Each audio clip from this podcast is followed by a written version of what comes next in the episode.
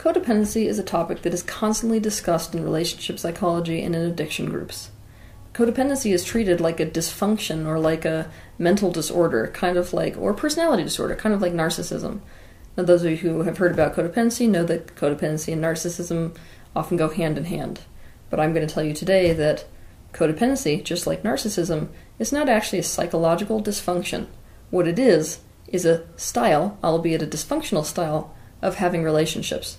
This is why it would take way too long to explain codependency completely to you in just one video. It's a whole way of being in relationships. Codependency is a style of relationship to oneself, the world, and other people in the world. It's a style that's ingrained early on in childhood and maintained into adulthood. It is the byproduct of adapting to dysfunctional human relationships. But I have bad news for you. Dysfunctional relationships are, in fact, the most common style of relationship today. They are the rule, not the exception.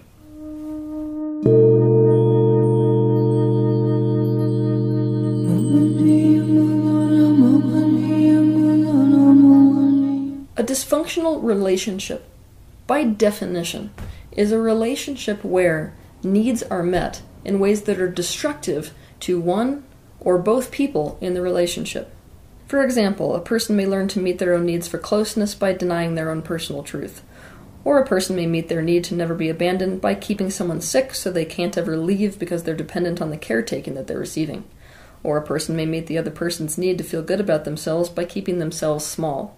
This list could be five miles long of all the ways that a relationship could be dysfunctional in nature. A codependent relationship and the style of relationship that a person that we call codependent exhibits is dysfunctional in nature because it is destructive to both themselves and the person they are in a relationship with.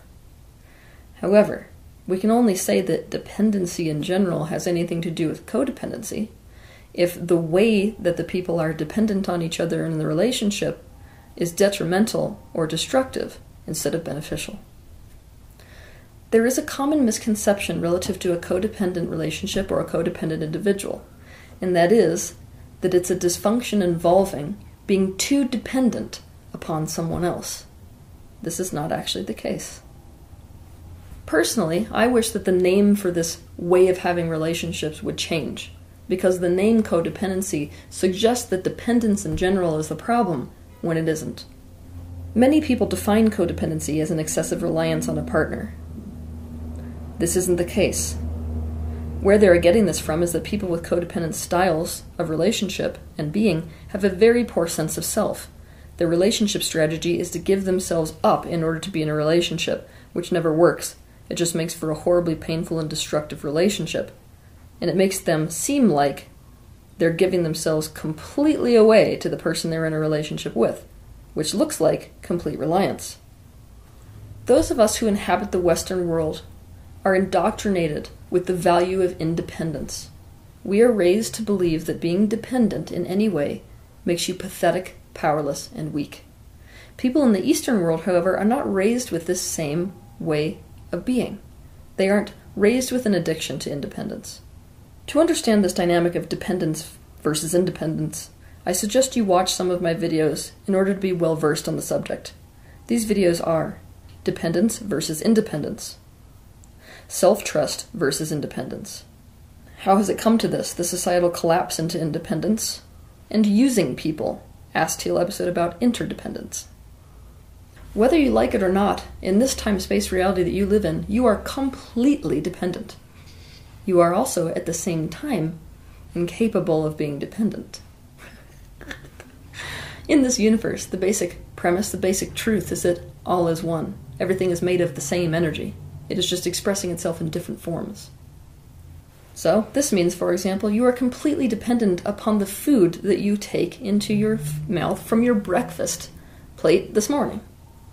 You couldn't say that you are an independent person unless what you ate on the breakfast table was you this morning. However, if you look at it this way, everything is one, so you are the carrot that's actually sitting on your plate, so you are actually eating yourself, at the same time as you're completely dependent on the food you're eating, you are also the food you're eating, so you're only ever dependent on you. It is so open to interpretation what type of dependence is powerless and what type of dependence is empowering, what type of dependency is healthy and what type of dependency is not healthy. For example, one person could be dependent on somebody in a way that's destructive to them, where another person could be dependent on someone in that exact same way and it wouldn't be destructive at all, it would be beneficial to both people. This is the difference between symbiosis and unhealthy dependency. For example, it might be obvious that it's probably not particularly healthy in a relationship if somebody does absolutely everything for us. So, if we're dependent on them to the degree that we're dependent on them to brush our teeth, we're dependent on them to feed us, we're dependent on them to do everything that there is to do for us, right? Unhealthy. We've already judged and labeled it as unhealthy. Uh oh. What if you're a child? Or, uh oh, what if you have some kind of disability? Now, suddenly, this way of being dependent isn't destructive. Instead, it's exactly what they need. We can therefore be in a very healthy and fully symbiotic relationship with somebody if we have these types of needs and it's not destructive to us in any way to get those needs met, provided that we find somebody who is also enhanced, whose life is improved by meeting those needs, as opposed to destroyed by meeting those needs. Another example is we could say it's not healthy in a marriage for our partner to dedicate their life to our life. It could be dysfunctional if their focus is constantly on our career success and our needs and our well being.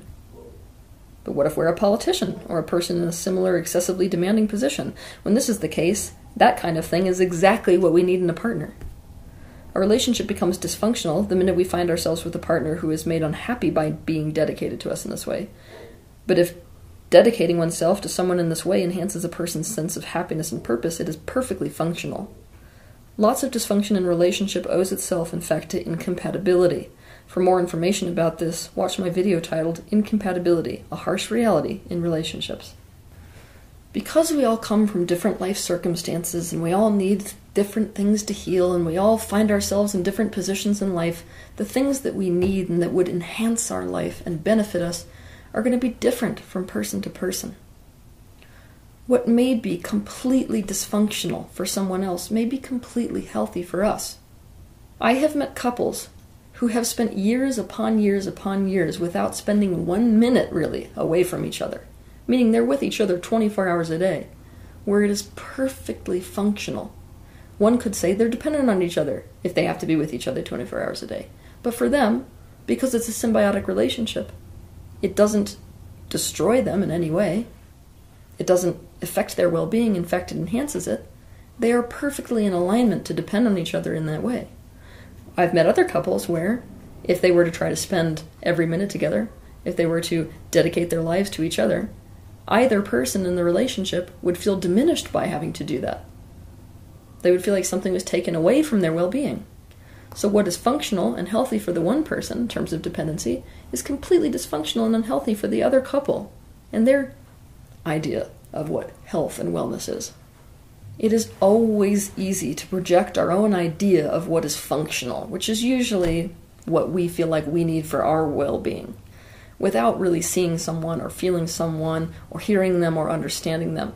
But I can guarantee you that if you really take the time to go into someone else's perspective, to really hear them, feel them, see them, understand them, your idea of what a person needs and what is functional or healthy for them will absolutely change. The elements of a dysfunctional relationship can only be called dysfunctional if they are destructive to one or the other person, or both, in a relationship. And this should be the only concern that we have, not dependency in general. It is critical that we accept that codependency is not about how much time you spend with someone or the degree to which you depend on them. What codependency is really about is the desperation for certain needs to be met. Needs like closeness, needs like self esteem. And a person feeling incapable of getting those needs met directly, and therefore going in indirect ways and manipulative ways to get those needs met, and the ways that that affects not only them, but the people around them. Have a good week.